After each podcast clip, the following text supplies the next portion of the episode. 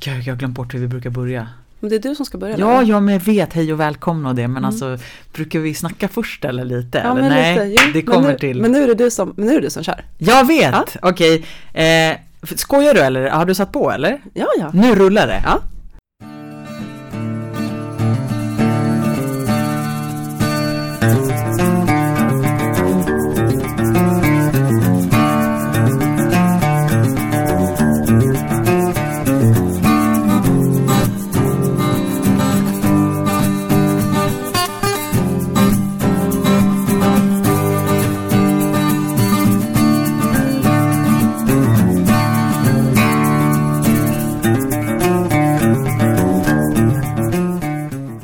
Jag säga hej och välkomna? Ja, du får göra det. Okej.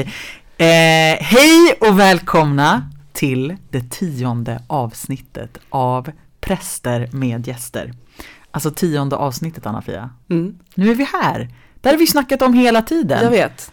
När vi kommer till det tionde avsnittet, då är det lite av en milstolpe. Det det, det är en milstolpe i Präster med gästers eh, historia. Ja men det skulle jag ändå säga för vi har ju hela tiden liksom siktat mot det Mm. tionde avsnittet. Men jag är så, alltså mitt hjärta går liksom, Ja, du har lite hög puls. alltså jag har jättehög puls, jag känner mig så speedad. Bara ta ett djupt andetag. Jag vet inte varför jag har gjort den här liksom tionde avsnittet till en så stor grej. Men det är också för att det är du som ska leda det här avsnittet. Nej men skojar du? Ja, alltså du vet, man skulle kunna tänka att så här, när vi väl nu har gjort nio avsnitt inne Mm. på det tionde så kanske man skulle behålla tryggheten och fortsätta så som man har gjort hittills. Men så jobbar inte vi.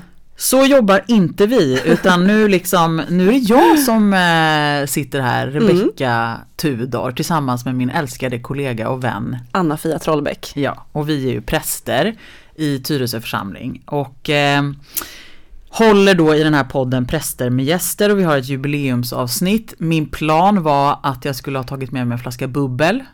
Vi skulle poppa den i sändning. Eh, det skulle hänga ballonger i taket eh, så att vi verkligen skulle få feeling. Eh, men det är inga ballonger här. Jag- har ingen flaska bubbel. Det kanske Nej. också hade varit olämpligt. Klockan är trots allt bara 11 på förmiddagen. Och det händer ju mer saker den här dagen. Precis. Men, Men vi har en imaginär flaska bubbel. ja men det har vi. Ja. Mm, och det känns bra. Mm. Vi sitter ju här i det som vi har kommit att kalla vår heliga studio. Mm. Bollmoraldalens kyrkas eh, sakristia. Mm. Eh, och som sagt, vanligtvis är det ju du Anna-Fia som liksom håller i rodret och är den som inleder och har Precis. Faktagranskat mest. Eh, men eh, idag är det jag Det där är du. eh, som inleder och presenterar. Ja, jag har känt mig väldigt så här laid back när jag har förberett mig. Jag har inte alls samma höga puls som du. Nej, Jag känner, Eh. tänker mer så här, alltså vad är det jag har att säga idag? men du förstår att vi Mm. ändå Men det är gör... bra att vi ombytta roller därför att Ja. jag behöver typ lära mig att eh, improvisera mer. Mm. Eller tänka att det bär. Mm. Ehm, att jag inte måste ha allt på Bra. papper. Mm. Och själv har jag ju förberett lite mer än vanligt. Mm. Fast jag har ju fortfarande inställningen att man improviserar och det Ja, men bär. ja. Eh, vi är ju olika du och jag Anna-Fia. Men det kanske är bra. Men du kan ju stå och typ predika utan, utan manus till exempel. Det gör jag ganska sällan. Ja, men lite, men, s- li, inte, jätt, inte så en hel lång predikan, Nej. men du kan ju ändå ha Jo, absolut. små. Absolut. Det, Jo, jag har ju en känsla av att det är då jag är som bäst, Mm. egentligen. Ja. Men jag har ju inte det modet att göra det alltid. För jag, jag vill ju ha ett manus att hålla i. jag tycker det är så här häftigt. Men sen är man, man är på olika sätt. Så Mm. att, men det, är, ja, Mm. jag gör alltid, de gånger jag blivit tvungen att liksom vara oförberedd, typ att ha någon så här kortare betraktelse, då är det alltid efteråt med en så här känsla av, men alltså vad var det jag sa? Ja, just det. Ja, men så kan man ju Mm. verkligen känna, Mm. förstås. Men, eh, ja, okej, Mm. eh, tionde avsnittet och då är väl tanken liksom att eh, nu är det inget mer ljudstrul. Nej. Eh, tekniken funkar. Ja. Eh, ämnet är superrelevant. Mm. Eh, och, och, Det har det ju alltid varit i och för sig. Ja, jag bara Mm. säger att det Ja. kommer fortsätta i det den fortsätter. Ja, andan. precis. eh, och som sagt, vi, är det dags att bjuda in eller? Ehm, jag vet inte, jag Nej, du brukar tycker så här, jag, okej. Ja. Ja, Vi kan försnacka lite eller så här. ja, fattar. Alltså, jag har ju inte släppt kontrollen helt. Alltså grejen är att jag hade faktiskt sagt så här. Eh, eh, Nej, vet du vad? Alltså jag, nu, nu går jag till mitt manus Ja, här, för jag har ditt ett manus. manus. Och där står det inte alls att vi ska bjuda in en gäst ännu, för vi ska försnacka lite. Mm.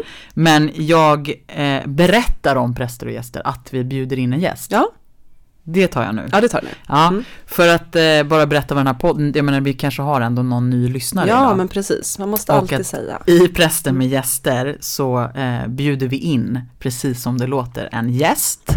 Men den personen är väldigt sällan här i fysisk person. Alltså hittills har personen aldrig varit här i fysisk person. Eh, men gästen är någon som vi är intresserade av, Mm. nyfikna på Mm. och någon som vi sätter oss i förbindelse med. Precis. Eh, och vi pratar om det som kommer upp i mötet med vår gäst. Så vi utger oss inte för att vara experter på våran gäst. Nej, Eh, precis. utan det är just det här med att vi har satt oss i förbindelse och ett intresse och en nyfikenhet. Mm. Mm. Men innan Ja. vi bjuder in dagens Ja. gäst så hade du någon tanke om försnack eller? För min idé var lite att göra ett bokslut. Nu har vi ju liksom Mm. över året som har gått. Även om det känns lite avlägset med så här jul och nyår. Det går ju fort liksom när januari väl rullar Ja, jag så, vet. så är man ju förbi liksom Ja. det gamla. Så kanske känns det trött att prata om bokslut och se framåt. Jag vet inte. Ja, Jag hade också skrivit det och att så här, oj, det var ett tag sedan. Eller, det, kän, det Ja. känns avlägset. Men det är ändå liksom ett nytt år, Mm. liksom. Vad, tänk, vad känner du inför år 2020? Alltså jag, jag tycker att det känns jätte, jag tycker, att det, jag tycker ofta att det känns skönt, eller alltid nästan, att det Mm. blir ett nytt år. Mm. Men i år särskilt, det var ett väldigt tungt år Mm. förra året. Mm. Ehm, så att det kändes väldigt skönt och bara så här, det kändes som att jag så här packade ihop det i en låda och bara tack ehm, 2019, nu är det liksom färdigt med dig, nu ställer jag dig i min, minnes, min minnesbank Mm. och sen tar vi fram en ny låda med ett nytt år. Det det. tyckte jag kändes så här otroligt, en otrolig lättnad. Um, och lite spänd förväntan, jag vet typ inte riktigt. Mm. Det är mycket som ligger fram, alltså det låter jätteklyschigt för det gör ju det hela tiden. Mm. Men ibland kan man ha, nu har jag det mer än vad jag haft på flera år skulle jag säga. Ja. Ja, att ehm, det är saker som ligger framför som jag ändå, ja jag vet inte riktigt hur liksom med liv, alltså på flera plan, på jobbplanet, så här, livet i övrigt och så. Mm. Ehm, men att det känns ehm, ändå bra och eh, spännande. Mm. Mm. Så ändå en, eh, någon liksom eh, med viss förhoppning och glädje kan du se framåt. Ja men absolut, Mm. absolut. Det känns det otroligt skönt att andas här, ny årsluft. Mm. Så. Mm. Du då? Eh, ja men jag, eh, alltså jag har varit liksom jag har gått, när precis liksom vid årsskiftet liksom, när vi Mm. klev in i det nya året, då hade jag en så här jobbig känsla. Mm. Alltså en känsla av att så här, det här året, det kommer hända jobbiga saker. Det är jätte, alltså så här, Jaha, du fick en sån Ja, jag föraning fick en liksom. sån föraning om att så här, det här året kommer innebära förluster. Alltså jätte så här, Oj, ah, ja. skitjobbigt. Ja. Eh, och samtidigt lite, jag är ju lite dramatiskt lagd liksom. Men, Ehm, ja, jag tänker ändå att sådana här föraningar ändå ja, Alltså, äh, frågan är, det behöver inte betyda att just det händer, men att man grips av av sådana här föraningar, Mm. alltså jag tror att det ligger någonting i dem, Mm. alltså att man har någon sån här, det är någon sån här känslotentakel som man har, ja, som, ja, Ja. och lite tar jag den på allvar. mm, Och sen som sagt då så kanske det inte är det, liksom, det som jag tänker ska hända, det kanske inte är det som händer. nej, Eh, men att, ja. Och så samtidigt så går jag också in med förstås med mycket förväntan och förhoppningar och alltså du vet, det är också så här stora saker. Ja men person-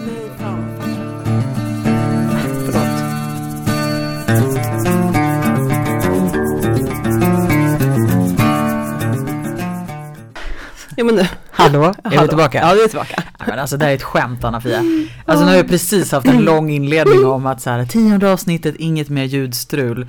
Och sen börjar du liksom svära på ett det mest olämpliga vis mitt i en mening där jag liksom vittnar om någonting djupt personligt. Vad var det som hände Anna-Fia? Vad av denna liksom eh, Denna totala panik. denna totala panik och ord, eh, ordbajs. Men det är mitt totala sådär eh, att jag alltid är rätt att ehm, det är mycket att tänka på och då Ja. kommer jag alltid glömma bort någonting. Och så insåg jag att eh, jag sitter och tittar på dataskärmen samtidigt när vi spelar in och såg då att vårt liksom, ljudkort inte, alltså som att vi spelade in med datorns mikrofon bara Mm. och inte, ja. Och därav Och så då, stressen, adrenalinen som Ja. var pumpade ut i kroppen fick mig att säga de här svordomarna. Jag ber verkligen om ursäkt. Ja, men alltså, Man tänker att präster inte, att vi inte svär och så. nej just det. Vi blir Men, inte arga heller, aldrig. nej, Nej. det är väldigt sällsynt Mm. faktiskt. Eh, Vi är alltid lugna och har ja. helt kontrollerade bara. harmoniska, bara Ja, kontrollerade. Mm. Exakt. Nej men nu har ni fått se en, en, en annan sida en kan man annan säga. sida. Ja, Ha, nej men eh, vet du vad, eh, vi behöver inte avrunda någon mer, nu avslutar vi 2019. Hej då, Hej då. och eh, hej Joho 2020. Mm. Eh, du är varmt välkommen. verkligen. Mm. Eh, Okej, eh, n- Ja, nu är det kanske dags för en nu. liten, nu kort jingel.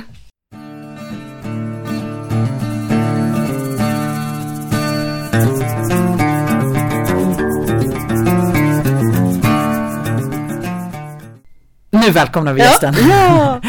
Eh, idag så säger vi varmt välkommen till Selma Ottilia Lovisa Lagerlöf. Det är intressant när man tror att man har kommit på Mm. en person som man är intresserad av Mm. och som jag så hemskt gärna ville in, bjuda in som gäst, Mm. alltså Selma Lagerlöf.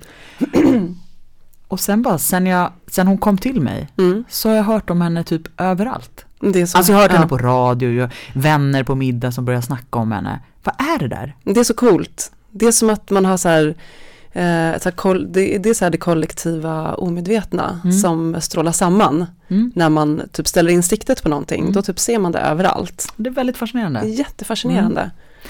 Men eh, Selma, Selma ja. mm. det Mm. kom ju ut en biografi över hennes liv i Mm. somras, skriven av Anna-Karin Palm. Det är ändå ett tag sedan, alltså inte, det är inte jättelänge sedan, men jag tänker ändå för att de har ju pratat, eftersom att, Det har varit liksom I mycket luft- intervjuer med ja. henne i radio sådär Mm. nyligen. Precis, eh, den heter Jag vill sätta världen i brand. rör, Eh, rörelse. Jag vill sätta världen i brand. Jag vill sätta världen i rörelse förstås. Jag vill sätta världen i brand. Selma Lagerlöf som den stora revolutionären. Ja, förlåt, jag vill sätta världen i rörelse. Mm. Eh, hon var ju i sig en stora revolutionär. Ja, det var hon också Ja. på sitt sätt. Men det kommer Mm. vi till. Mm. Eh, men det, jo men apropå att den, den, den kom ut i somras, men den fick ju tydligen ett, ett uppsving i och med julhandeln. Jaha, ja det är då Ja. man ska köpa biografier i julklapp. Precis, så att det kanske Just var så att den liksom kom, den, ja, den Mm. fick eh, uppmärksamhet. Just det. Ligga långa lediga dagar och läsa biografier ja. Exakt. Mm. Och det är ju en, en riktig tegelsten alltså. Ja, en så vacker bok. Ja, den är jättefin, Mm. verkligen. Väldigt, väldigt fin. Men eh, visst tror vi att vi vågar drista oss till att säga att eh, alla våra lyssnare vet vem liksom Selma Lagerlöf är. Ja, hon är ju vår stora, vår största skald. Mm. Alltså det var ju också så som hon ville, hon ville ju bli Mm. En skald, Mm. Sveriges största skald. Mm. Hon blev ju det också. Mm. Men jag tänker lite basfakta är alltid bra. Självklart. Mm. Eh, dessutom så tänker jag att det också är så att kanske inte alltid den bilden vi har av eh, människor och är verkligen inte den bilden vi kanske har av Selma Lagerlöf Mm. stämmer heller. Nej, riktigt. precis. Det Jag är vet det som inte. är spännande med henne tycker jag. Vad vad liksom tänker du bara så här eh, att människor har för uppfattning om Selma? Ja, men jag tänker sagokvinnan, Mm. eller så sagoberättaren, alltså Mm. Selma på 20-lappen Mm. med det stora, den stora hatten och det liksom fluffiga håret. Mm. Jag har ju en väldigt Selma-inspirerad frisyr idag även. Mm, det har du verkligen. Sån liten boll uppe på Mm. huvudet. Ehm, ja men Nils Holgersson, liksom, hon som skrev den stora geogra- alltså geografiboken om Sverige i sagoform. Mm. Men det är ju, ja. Så, Det finns väldigt mycket mer. Ja, det finns så himla mycket mer. Mm. Men en kort då, eh, kort liten sammanfattning och bakgrund. Ja, Selma Lagerlöf föddes en novemberdag 1858 i Mårbacka, eller på Mårbacka gård i Mm. Värmland. Där hon också faktiskt så småningom avled 1940. mm.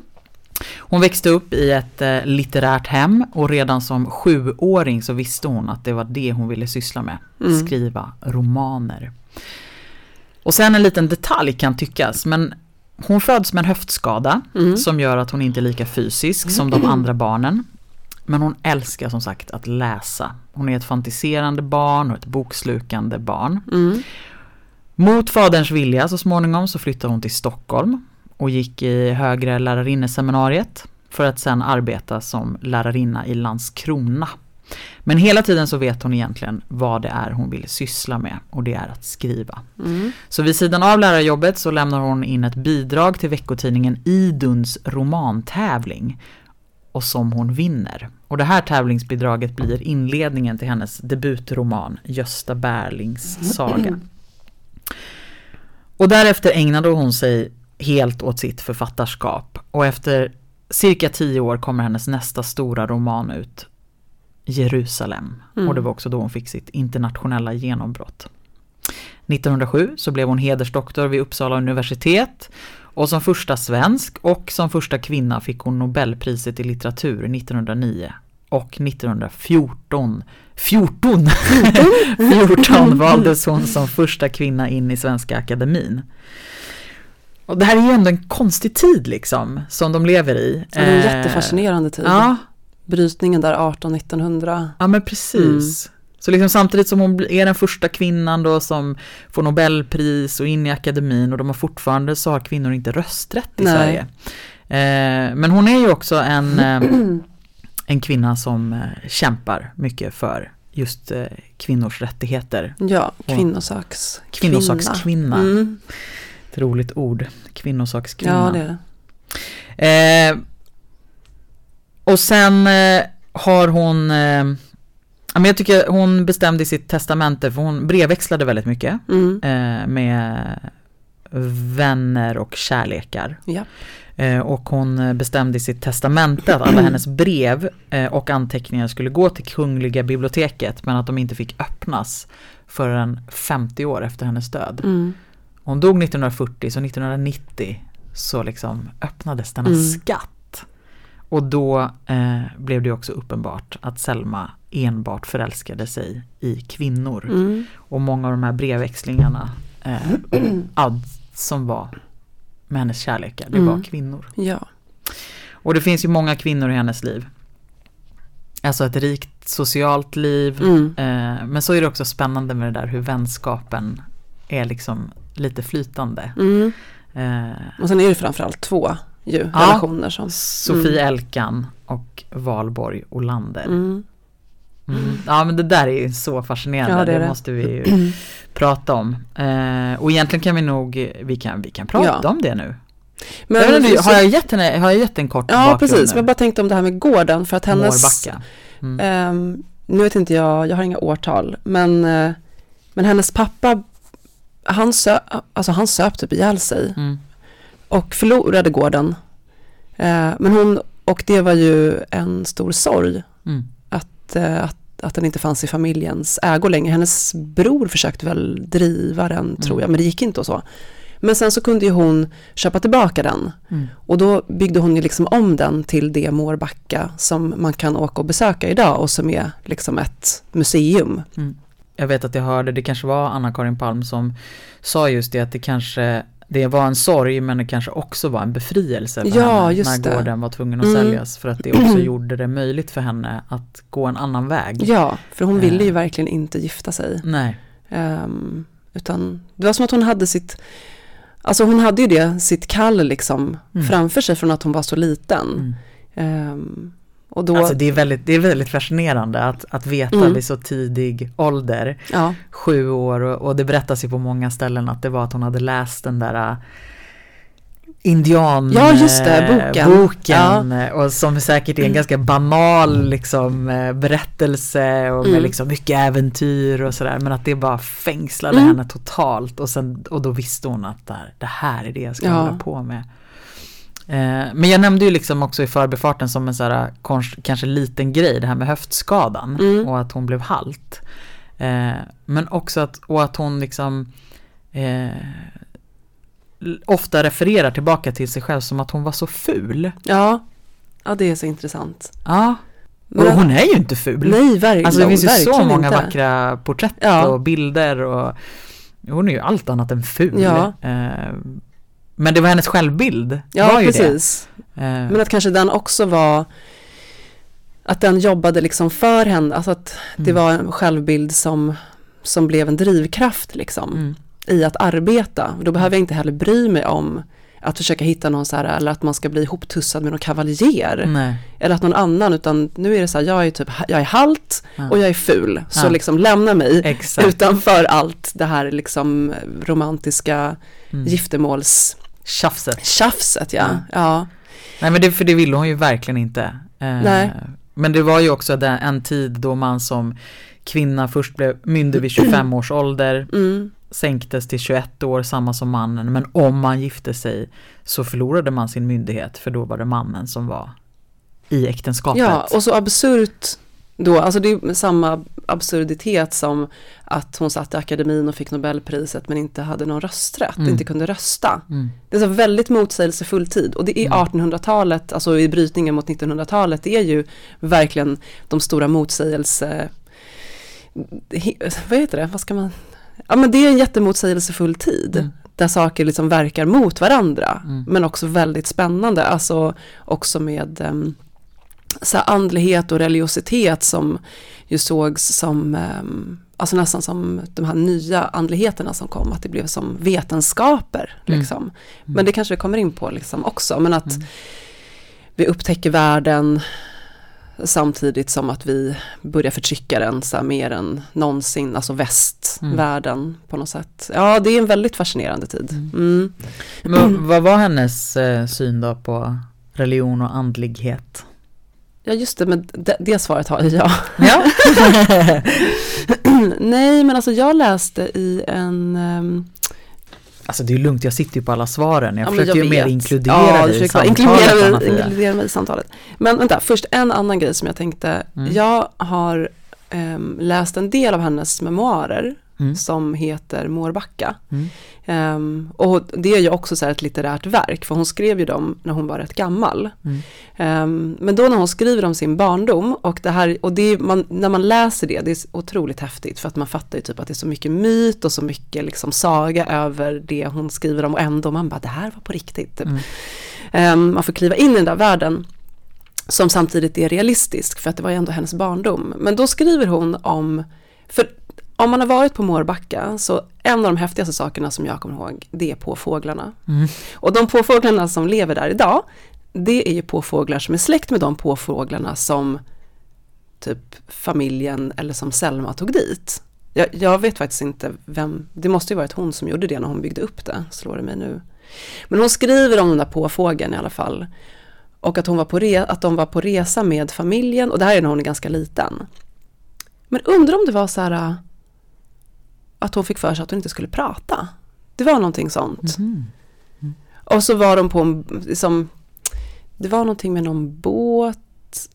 Men i vilket fall som helst så var det då påfågeln som gjorde att hon på något vis kom tillbaka till sig själv. Ehm, om det nu var så att det var den här höftledsskadan som gjorde att hon typ hade svårt att gå och inte kunde röra sig så mycket. Eller om det var, jag minns inte riktigt, eller om det var så att hon hade bestämt sig för att inte prata. Och plötsligt så är Selma borta på den här båten. Men så hittar man henne då tillsammans med den här påfågeln. Mm. Och då tänkte jag så här, aha, men det är nyckeln till påfågel, till hur påfågeln sen hamnar på Mårbacka. Mårbacka, okej. Ehm, och att um, påfågeln sägs ju vara typ, alltså en fågel som kommer från paradiset och så här. Ja, gud, det blev jätteluddigt för plötsligt kommer jag inte riktigt ihåg vad som var vad. Men, ehm, Inte alls. men ehm, i alla fall, jo, eh, Selma och andlighet och tro och så. Alltså det är spännande för att när man läser hennes böcker så är det ju tydligt hela tiden att tron finns ju där som en det är närvarande hela tiden, alltså när hon beskriver livet för människorna och, och så. Och det var ju människors vardag Mm. med kyrkan. Men då läste jag i en avhandling om Selma och Selma Lagerlöfs kopplingar till typ Luther och till luthersk tro. Att den tiden, då 18-1900-tal, så typ det religiösa landskapet då i Värmland, det är liksom en tid när enhetskulturen bryts upp. Och så är det ju i Sverige överhuvudtaget också, att enhetskulturen bryts upp och det mångreligiösa, eller mångkulturella samhället börjar liksom framträda i Sverige. Um, och då så var det många nyandliga rörelser som liksom så här små församlingar som poppade upp eh, och som Eh, då till skillnad från liksom enhetskyrkan och den stora då svenska kyrkan om man ska kalla den för det liksom gjorde sin egen grej. Um, och det var mycket liksom känslor och så här pietistiskt kallar man väl det. Liksom. Uh, och eh, det var ju en sån församling som ju blev upprinnelsen till att hon skrev Jerusalem ju. Um, små predikanter som skaffade sig liksom församlingar i byarna och där liksom den stora kyrkan sågs ju som, alltså att den inte den var ingenting. Den var liksom så pass mycket vardag att den inte syntes.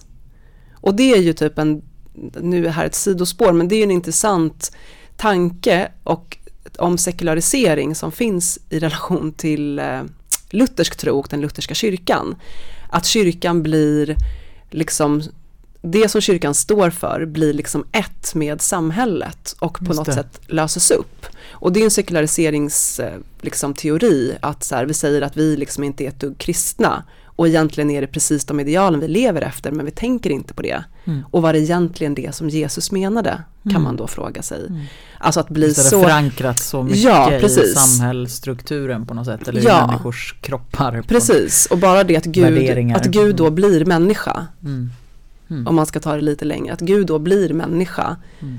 Är liksom det yttersta beviset, alltså det följer den tanken då att mm. Gud verkligen blir ett med oss mm. och det som då Inte någonting annat. Nej, utan, ingenting utanför, nej. ingenting bortom utan precis här och nu med oss. Mm. Och då liksom förkroppsligar vi på något sätt också Gud och det som Gud vill med sin skapelse. Um, men, och, men så det här, för att knyta tillbaka till mm, Selma då, mm. så, um, så är det då en tid när det här liksom bryts upp och när kyrk, den vanliga stora kyrkan ses som typ ingenting särskilt. Mm. Um, och då så, ja men dels um, den här typen av kyrklighet då som är mer liksom lite vildare och liksom friare och som tar sina egna uttryck. Men sen också det här med teosofi till exempel. Mm. Och det pratade vi om i avsnittet med Hilma. Hilma. Mm. Där, och, ehm, och det är ju verkligen att det mångkulturella och mångreligiösa liksom får ju verkligen plats i teosofin som ju är en, liksom en, um, där väldigt många olika tankar från olika mm. religiösa traditioner um, liksom samsas. Mm. Mm. Jag, jag läste, för Selma skrev i något, eh, något av alla sina brev till Sofie Elkan eh, där Gud och religioner var på tal så mm. skriver hon just att, att hon, jag älskar alla religioner. Eh, för jag är intresserad av vad som händer i mötet med det heliga. Mm. Alltså det är det som är liksom, ja, det är det som är fokus på något sätt. Är mötet med det heliga mm. och vad religionerna kanske eh, snarare gör med oss människor än vad det är. Ja, eh, ja men precis. Det känns ju som att hon i allra högsta grad är liksom vad vi skulle kunna kalla då en andlig person, en sökare, en längtans... Mm. Ja men också att hon väl eftersom att man då typ såg på så här teosofi och de här som nya kunskaperna som att man till och med skulle kunna um, så här, vi kommer kunna bevisa Guds existens. Mm. Och själens odödlighet. Ja, mm. ja men det, det, är också häftigt att man liksom hade den liksom, jag tänker att, hela, att samhället med så industrialisering och mm. liksom hela den tiden var en sån, liksom en stark kraft av att kunna se framåt. Mm. Um, och liksom ingenting var omöjligt, alltså allt var möjligt. Vi kommer bara kunna bevisa Guds existens. Alltså men, vi Just som det. människan, vi var bara så fantastiska, vi kunde liksom allt.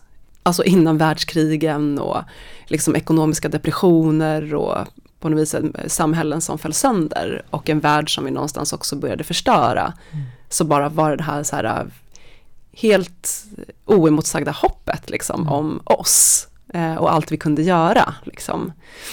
Och det är väldigt häftigt. Mm. Ja, verkligen. Mm. Verkligen.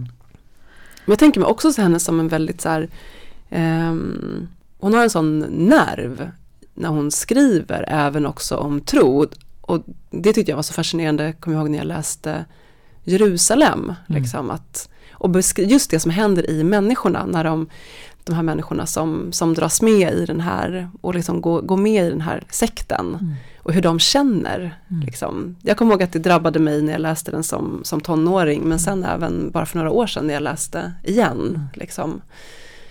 Så just det har hon verkligen en förmåga att beskriva. Mm. Liksom. Mm. Jo men och, och så tänker jag hennes sätt också, det är fascinerande att tänka hur, vilken res, research hon har gjort kring Mm. sina eh, berättelser och inte minst den Ja. eh, om Jerusalem. Hur hon och Sofie Elkan reste eh, Ja. ner till Jerusalem, besökte den där eh, sekten Just det, ja. och de åkte ju sen, vände de tillbaka till eh, Nås, Mm. heter de tror jag. Just det, Ja. ja. Eh, för att meddela hälsningar från släktingar i Jerusalem. Gjorde de Ja, det? så Wow, De, eh, ja, superfascinerande och gud vad fint. tänk, ja, jättefint. Och, de, och hur berörda de var av människorna som de mötte i Jerusalem som Ja. tillhörde den här eh, ja men visst, Ja, sekt. Ja. Ja. Ehm, ja, nej, men eh, jag tycker också att det är en, det är en jag har faktiskt inte läst jättemycket av Selma men jag har läst Nej, Jerusalem. Ja. Jag har inte läst Gösta Berlings saga. Jag har faktiskt inte heller gjort det, men jag, nu när jag har lyssnat på några radioprogram så blir jag jätte Mm. ehm, jag blir jätteinspirerad att läsa den faktiskt, för jag har inte heller gjort det. Nej. Men just Jerusalem, alltså den, den skildringen av, och, alltså först liksom när de är i Sverige och hur hon bygger upp hela berättelsen och man får lära känna karaktärerna och sen de då som lämnar och åker ner till Jerusalem, alltså Varför, ska vi säga något kort bara för de som absolut inte Ja, har men läst Jerusalem eller vet Mm. någonting. Varför, eh, vad är det som händer då? Det är en församling i, i Värmland. i Värmland, det är en liten det är en liten by. bygd, by, Mm. Nås. Och så kommer det dit en predikant som fångar Ja, byn liksom hamnar lite så här i två läger om man är liksom för eller emot. Eh, om man går med eller inte. Eh, och då får man ju följa de här, liksom ett antal personer och liksom de som dras med och de som är mer tveksamma och, och hur, hur de här människorna i byn liksom hänger ihop med varandra och deras relationer och så. Och sen så slutar ju första boken med då att de är eh, några stycken som, som bestämmer sig för att åka till, Det heliga landet precis, och Jerusalem. Mm. Mm. och, och bo där Mm. liksom och göra sitt, ja, Och där det handlar om att leva i ett man, de lever ju i ett kollektiv och delar egendomsgemenskap, Mm, kyskhet, det, ja. eh, de får inte Mm. vara gifta. Eh, och det är, någon, det är en amerikansk kvinna mm, som har liksom fått en, någon typ av uppenbarelse om att de ska vara i Jerusalem för att vänta på Kristi återkomst. just det, och det händer de åker till. Mm, Ja. Precis. Ehm, men en av de häftigaste scenerna tycker jag i, den förs- i liksom del ett eller den första boken är ju när alla, när de, församlingen ska sitta och vänta på att få sitt kall Mm. till att åka. Just det. Och hur det liksom en efter en, de liksom drabbas av liksom glädje och tårar, de gråter och de har liksom Ja men verkligen så här expressiva samtal liksom med Gud där i det här rummet. Mm. Ehm, och de är så överlyckliga för de säger, men jag ska åka, liksom, nu har jag fått det till mig att jag ska åka. Och sen är det en person som inte hör någonting. Jag kommer inte ihåg om det är en man eller en kvinna. Kommer du ihåg? Nej. Men liksom, den här personen drabbas av en sån liksom, sorg Ja, och en sån ångest.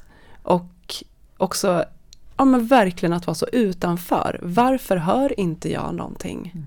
Vad är det de hör som, inte, inte jag? jag Och varför ska inte jag få åka med? Mm. Jag, jo, din kvinna tror jag. Jag som vill, jag som har gett allt, Mm. jag som har gjort det här och det här för, för våran grupp. Men jag det hör där- ingenting. Men jag hör ingenting och det där tänker jag, jag kommer att det där träffade mig Mm. också för att där sätter hon också ord på någonting som jag tänker händer i väldigt så intensiva grupper. Det måste ju faktiskt inte bara vara religiösa grupper. Men när alla liksom är väldigt samstämmiga. Mm. Och när någon, eller en själv, kan känna så här, men va? Jag förstår, Jag förstår inte Nej.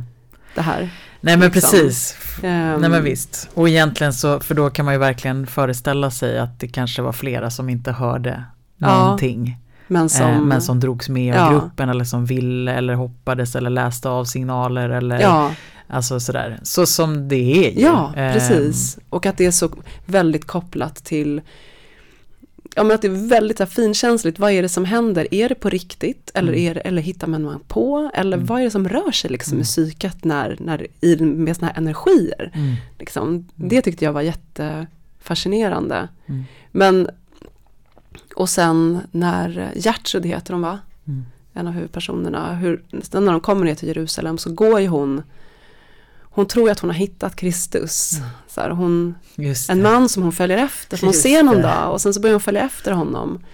Ehm, och, och, hon- men hon går upp på Olivberget typ varje dag för att se soluppgången. Och den beskrivningen, alltså jag blir helt så att jag fick så här, jag ska göra det. Jag måste se det här, jag måste liksom dit. Mm. Jag måste se det här Olivberget, för jag blev så himla fäst vid Gertrud också Mm. som så person. Mm. Så att när jag och min pappa åkte till Jerusalem ett par år senare, då var det ett av mina så här, det här ska vi göra. Vi ska, Se soluppgången, Soluppgången. från Olivberget, Ja. vad fint. och det var jättehäftigt. Mm. Mm. Någonting som man bär, får med sig som något typ av budskap eller så Mm. är ju att eh, Jerusalem liksom kan finnas var som helst. Ja, alltså för de precis. återvänder ju, mm. inte allihopa då, Nej. men några återvänder ju tillbaka. Och så det är någonting med, eh, slutar med någon dödsbädd eller någonting. ja, Och där är en, jag tror att det är något sånt citat eller liksom att Jerusalem kan också vara i Värmland, i Ja, Mås. Liksom. Jag precis. minns inte Åh exakt. gud jag börjar få gåshud, alltså jag tycker det är så. ja, men det är en väldigt, väldigt. Ja. väldigt, väldigt fin berättelse. Mm.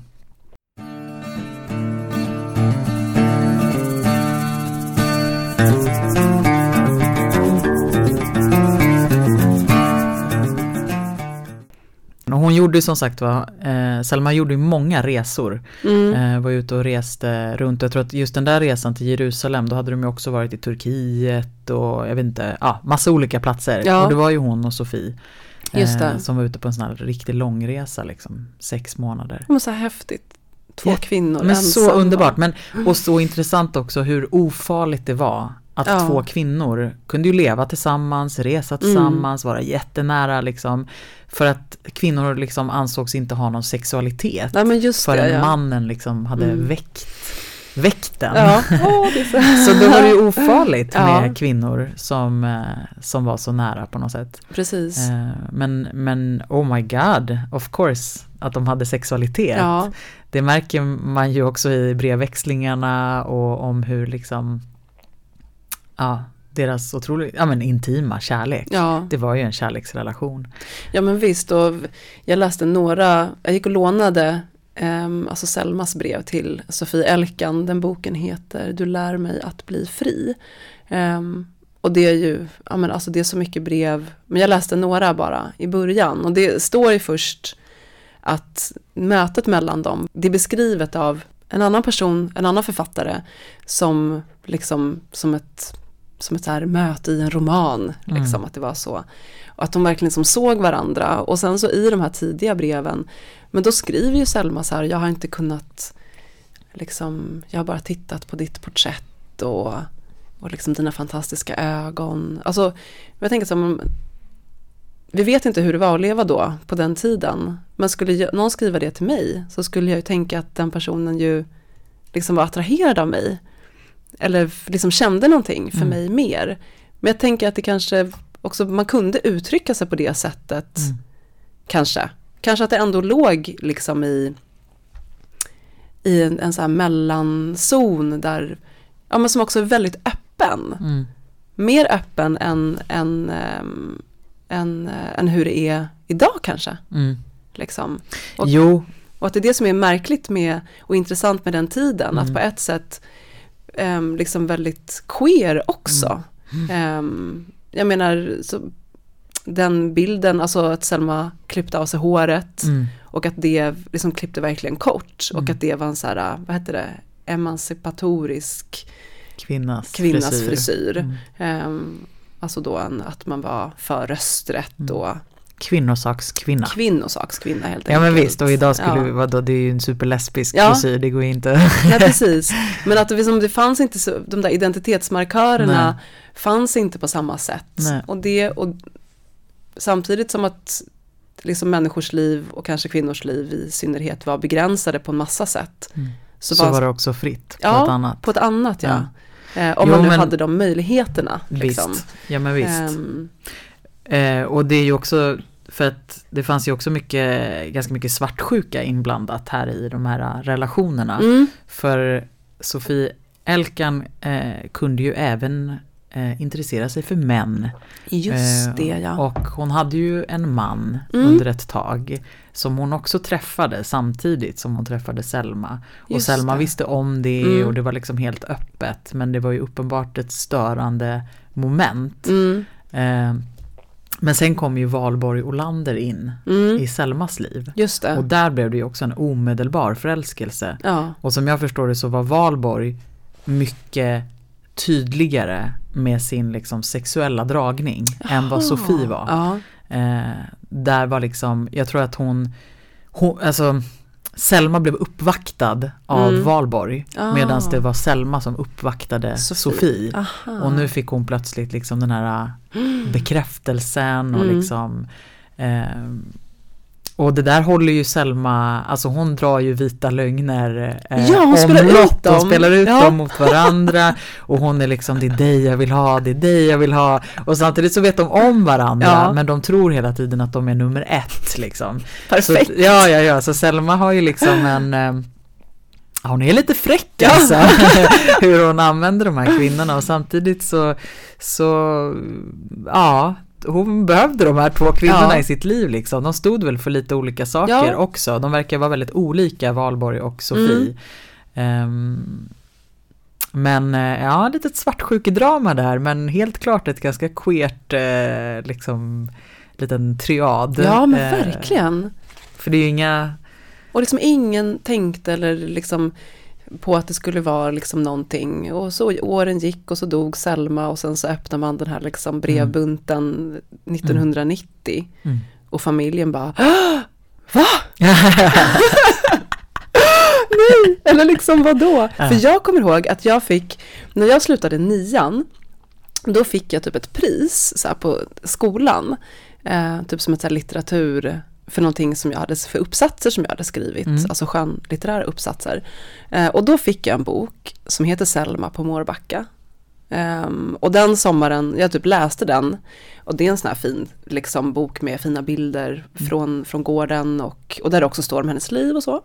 Uh, och efter det gick jag ju typ och lånade typ, en, typ alla böcker som jag hittade på något bibliotek och läste Selma Lagerlöf hela den sommaren.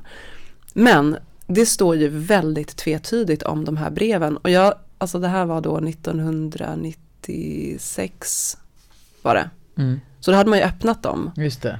Men jag tänker att, för jag blev väldigt förvirrad av de här liksom brev, jag, det är som att det står i boken men det står ändå inte. Just det.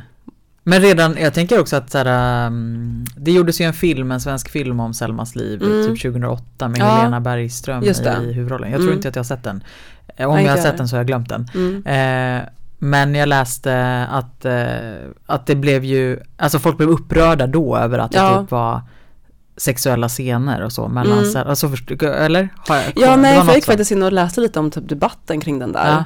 Har jag fel eh, eller? Nej, du har inte nej. fel. Det var lite olika läger, det var typ så att Tina Rosenberg bara, men det är väl härligt att se liksom Selma som lite så här uppeggad i tv. Mm. Medan andra bara, men okej, men alltså hon höll på att skriva typ svin mycket och var så jävla professionell person. Just kan man inte lyfta att, fram det ah, också? Ja, ja, okay. Där är det bara som att hon är så här löjligt förälskad Nej, och så här, okay. åker runt på någon cykel liksom i ett svenskt landskap. Nej, och så här, kanske inte riktigt så. Nej. Mm. nej, men just det, men det där är en dubbelhet ju då för att jag tänker att så här, nej det är klart att inte, vi ska inte hålla på att lägga för stor vikt vid hennes sexualitet och hennes, men det är ju i en tid mm. då det ändå det går inte att komma ifrån att det är liksom Nej. att man blir drabbad av att hon levde i en tid då det var Ja men det var ju förbjudet ja. att vara med kvinnor. Men för henne ändå alltså, oproblematiskt, för det är det som jag tänker är så starkt. Mm. Ja, för visst, mm. det är förbjudet liksom. Men hur, är det som, hur mycket liv som har utspelats under radarn, alltså för så många människor mm. också. Mm. Det är ju det som är häftigt. Mm. Och sen är det vi som typ vi lever i en tid när vi liksom definierar och jo, identifierar visst. och vi liksom har Nej behov men absolut, av det. har ett behov liksom. av att placera Mm. saker. Hon, ja men på, och på det sättet så kan vi väl våga drista oss till att säga att hon var queer. Mm. För att hon har ju också ett, hon var ju också eh, i de här eh, kvinnorörelserna där man också eh, ville göra väldigt tydligt skillnad på manligt och kvinnligt och Mm. liksom mannens roll och kvinnans Ja. roll och ja, eh, så var ju hon eh, hon var ju ointresserad av att definiera det manliga och det kvinnliga. Mhm. Eh, för henne var det ju, men hon ville åt det, det mänskliga. Hon, Ja. jag, jag, jag vet, jag har sett, eh, jag hittade nu att hon har, hon har skrivit i ett, Mm. också ett av sina brev så skriver hon så här, eh, det här är till eh, Sofie Elkan. Ända tills jag sett dig tror jag jag kallade allt som var dåraktigt och hjälplöst för kvinnligt. Det som var hårt och stötande manligt och skalan däremellan mänskligt. Eh, och jag tänker att hennes, och, det, och jag har hittat flera sådana här Mm. där hon Ja men alltså att hon, hon gör de här ytterligheterna. Ja. Alltså det är något då, alltså det är så här, det, är den, det kan vi fortfarande göra, alltså det som man kallar för kvinnligt eller manligt. Eh, det är ytterligheterna Ja. och det är bara idioti. Det Mm. har inte med människan att göra. Nej, just det. Utan det vi vill åt är ju, är ju människan, Ja. mäns, det mänskliga. Allt som är mellan. ja, liksom. sen finns ju Mm. ytterligheterna men De är inte intressanta. de är inte intressanta Nej. utifrån ett kvinnligt manligt perspektiv. Nej. Alltså vi är inte från Mars och Venus. Nej, Utan, är vi inte? eller fasen. Förlåt, det är så roligt. För det är så töntigt att säga så. Eh, Okej, du kallade Alltså, precis nej, mig töntig. Nej, nej, för att det är så här, men det är vi inte. Jaha, du menar så. Okej. Jag kunde inte låta bli. Ja, nej men ehm, Ja men och det, och det, jag får ihop det där med hennes eh, andlighet också. Alltså Mm. och kallelsen och känslan av att hon har ju den här eh, vackra begreppet tycker jag som hon benämner som innervarelsen. Åh ja, det är helt underbart. Innervarelsen eller det omedvetna. Ja. Och att det är någonting som, eh, som man måste komma i kontakt med. Mm. Och som handlar om att gå så djupt in i sig själv. Och att vara sann Ja. mot, mot det. Ja. Liksom. Ehm, och att det är först då, när man är i kontakt med innervarelsen, som man kan skriva och få liksom en personlig stil. Ja. Eller liksom att det är så här, det här är mitt uttryck, det här är Mm. jag, det här är liksom Ja, och det där tänker jag, nu, nu hoppar jag tror jag till Hilma af Klint som ju Mm. också pratade om att sätta sig i förbindelse Ja. med Det är liksom Lite som, samma. ja det är lite Mm. samma, eller hur? Mm. Och det kanske inte heller är helt ologiskt eftersom Selma också var intresserad av teosofin och Nej men precis. liksom Ja, och när man liksom typ hade, när det fanns ett utrymme jag tänker också så här med så här religionen, att den också hade som legat över människan mm, liksom ganska länge. mm, På, eller, nej, fan jag vet inte om jag tror på det själv. Jag, jag tror alltid att vi någonstans också haft en andlighet som liksom har gått, som har också som lever sitt eget liv. mm, Liksom, att man inte bara, man inte så här, det är inte bara så här kyrkans tankar som har präglat hur så här människor tänker, det är vi är mycket, mycket mer än så. mm, Men det fanns ändå ett, ett allmänt intresse och en allmän öppenhet gentemot den här nya andligheten som kom. mm, Och att då, att kunna sätta ord, det kanske hjälpte till att sätta ord på mm, också det som, för det är ju självklart för oss idag att det är så här, ja, men vad känner du att du vill göra i livet och vem det. känner du att du är och Mm. men, men att sätta ord som så här innevarelsen och att bara sådär, Mm. men jag vill sätta mig i förbindelse med de här, liksom den här höga, den här kraften Mm. så att jag kan eh, göra det jag ska. mm, Det är helt fantastiskt. mm. Det, är Alltså det, väldigt, kan, man- väldigt det tycker jag är otroligt inspirerande och liksom bara sådär, jag vill också gå så djupt in i mig själv. Alltså då kan jag få så här, Mm. men det är typ det som är meningen med allt. Att vi ska förstå. Att jag ska förstå vem jag är och vad jag innerst inne, vad jag innerst inne är och då vad jag kan göra med det. Liksom. Ja. Hitta det där sättet att skriva på, alltså överfört, det kan ju vara, måste inte vara det. Det kan ju vara, vara, vara liksom min uppgift. Mm. Liksom.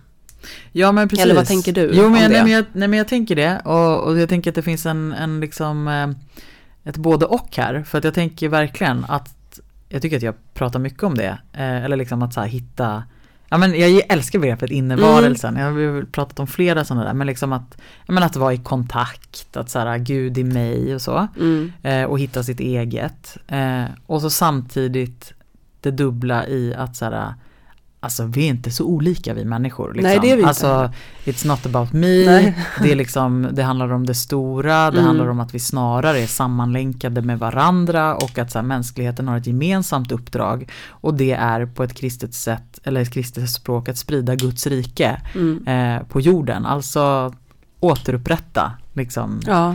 Eh, och det är en gemensam kallelse. Mm. Men sen har vi ju, ja, så jag tror liksom på den kollektiva kallelsen Mm. och den individuella Ja. kallelsen. Jag är övertygad om att så här, ja, varje människa är unik också. Eh, men inte så unik. Inte så unik. Inte så Mm. unik. Men fast kanske vissa, alltså vissa hittar ju uppenbarligen verkligen sin unika, eh, sin, sitt unika bidrag Ja. till den här världen. Ja, den här liksom särlings...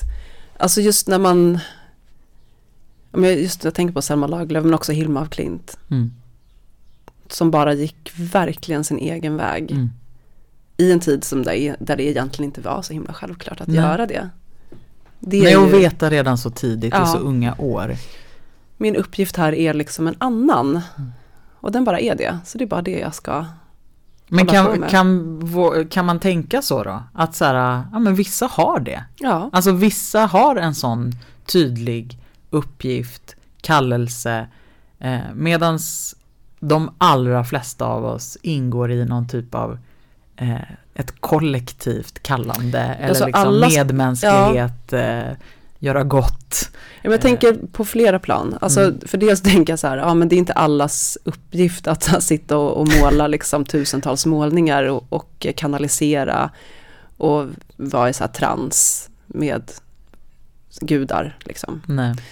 Um, Vadå, eller tror att, du på flera gudar? jag skojar, förlåt. det kunde inte låta bli.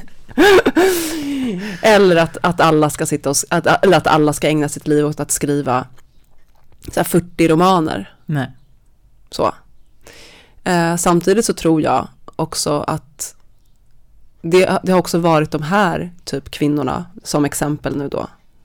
Alltså att de har kunnat det därför att de har också haft lyckan att födas in i ett sånt sammanhang där det har, varit, där det har blivit möjligt för dem att göra det. Liksom välbärg, välbeställda. Eh, och det har öppnats, liksom, det har öppnats vägar för dem Mm. Eh, De har kunnat gå sin egen väg. Det finns säkert många som skulle kunna ha gjort det, Mm. men där, alltså jag tänker på, Förutsättningarna finns inte ja, alls. och då liksom. tänker jag faktiskt på en annan gäst som vi har haft, ehm, Mother Ann då, hon som startade shakerrörelsen i England. Alltså det var ju att gå från den absolut största misären Mm.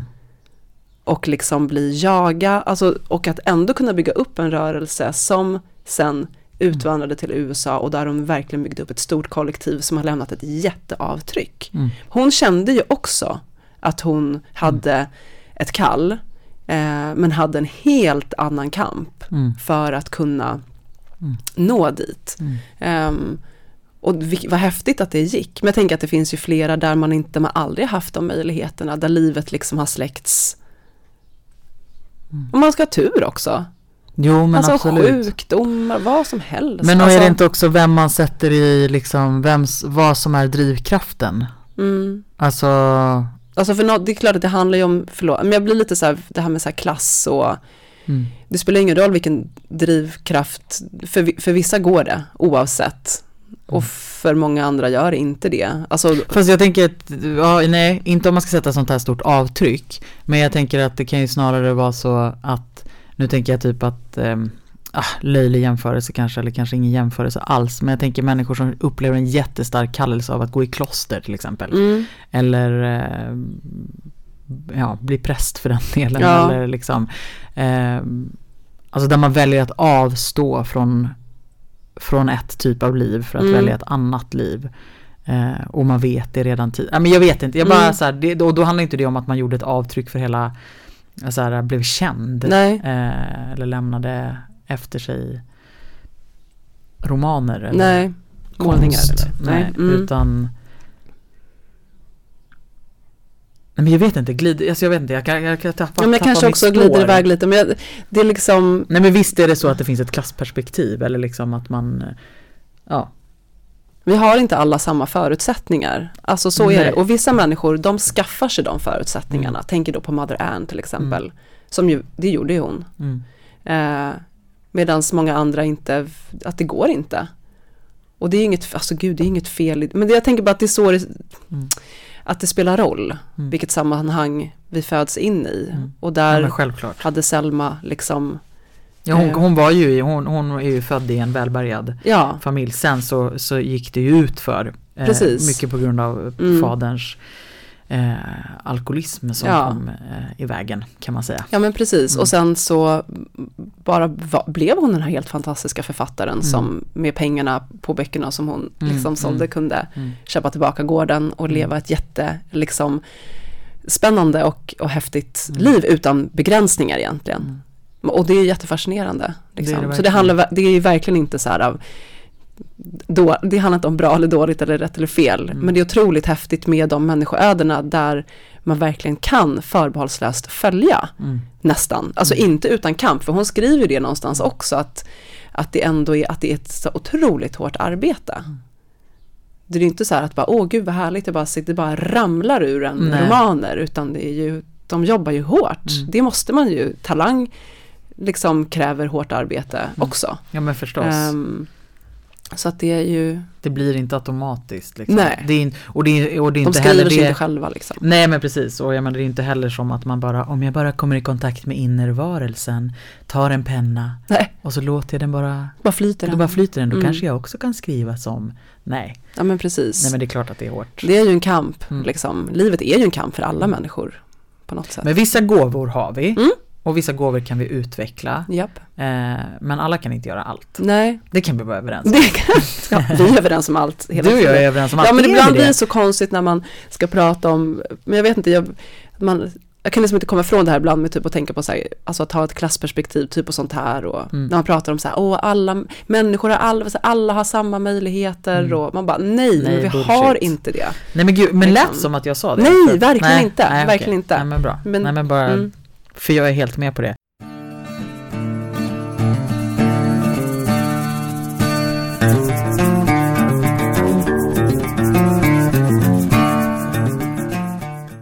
Jag Mm. eh, är ju satt att liksom, eh, jag har ju inlett den här podden idag. Mm. Eh, har försökt att hålla lite i tråden. Jag tror dock att du, eh, alltså jag känner du, du tog, eh, du tog eh, plats Mm. på ett mycket bra sätt. Ja, Så det- jag, jag känner mig nöjd. Jag kände att du hade gjort din research. Mm. Eh, Också. mm, också. Mm. Mm. Eh, men det jag har helt tappat det är att hålla Mm. tiden. Ja, Hur länge har vi eh, snackat? vi har pratat i 57 minuter nu. Mm. Då tycker jag att det är dags att avrunda. Det är det faktiskt. Mm. Mm. Så det är perfekt. Ja, är det någonting som eh, du känner att så här, det här blev inte sagt om Selma, eh, alltså det är massor som inte har blivit sagt om Selma, men är det Ja. någonting du har tänkt på innan? Och, Alltså jag tror inte det faktiskt. ja, jag i Har alla fall, på. jag, Mm. jag, eh, jag ska fortsätta läsa ehm, Biografin. biografin. Mm. För att eh, jag tycker den är jättefascinerande, jättebra skriven. Och eh, Selma, I love här- you. Ja, men alltså, jo, men en sak som jag, bara en sån här, det är en sån här personlig grej då, eftersom att jag berättade att jag fick den här boken då, att Mm. jag började läsa Selma. På Mårbacken. Eh, när, ja, precis, då när jag hade gått ut nian. Ja, ja, ja, den. Mm. Eh, och liksom läste en hel packe. Det var Mm. liksom Jerusalem, ja men det var jätte, det var flera, eh, sju, åtta böcker. Och sen så, och jag alltid, hon har alltid varit så nära, alltid känt henne som, ja men hon är så min, liksom förbundsvan, Mm. bundsförvant heter det. Mm. eh, och sen när jag var höggravid med mitt eh, tredje barn nu, med Lydia, så då så var det, så hade vi fått, eh, hade fått såna här jättevackra pocketutgåvor som man har gjort nyligen. De är jättefina, det är väldigt så vackra blomstermönster Just det, ja men jag har en sån med Jerusalem. Ehm, Mm. Och då låg jag där så här höggravid och började läsa den Löwenskiöldska ringen. Och bara kunde inte sluta. Alltså då blev jag helt drabbad igen. Mm. Och sen så typ när, eh, alltså när jag låg så här nyförlöst liksom och så ammade de första, den första tiden. Jag bara låg och plöjde Selma. Vad underbart. Och det var helt, det var också som att där, du behövde komma in i mitt liv Mm. igen liksom. Ehm, Nej, hon är, har, har man inte läst Selma så ska man ju bara göra det. Ja, men alltså så känner jag och det, för mig blir det ju då en uppgift att läsa Selma. Mm. För jag har ju... Men vi kanske ska läsa Gösta Berlings saga liksom samtidigt. Ja, det skulle vi Mm. verkligen kunna göra. Mm. Alltså jag är ju jag är uppvuxen i ett litterärt hem Ja. eh, med föräldrar som har läst väldigt, väldigt, väldigt mycket. Böcker överallt. Mm. Men du förstår att den här lilla unga damen, hon eh, läste bara Kalanka under hela sin uppväxt. Eh, kan allt om den ankeborgska världen. Mm.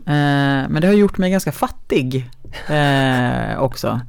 Eh, så att nu vid så här 37 års ålder så Nu är det dags för nu är det Selma. dags för Selma Mm. att kliva in. Hej då Kalle Anka. Hej Eh, Selma Lagerlöf. Nej men det är klart jag också har Ja. läst. Men, men jag har verkligen eh, Ja. eh, läst för lite. Jag har läst för lite. Mm. Alltså jag inser det. Alltså vilken skatt det är att Mm. ha läst mycket. Det är grymt. Mm. Läs människor, läs. Läs. Mm. Och eh, Selma Lagerlöf som sagt, eh, tack, I love you. Verkligen, hade tack. vi levt i samma Mm. tid så hade jag velat att du brevväxlade med mig. Mm.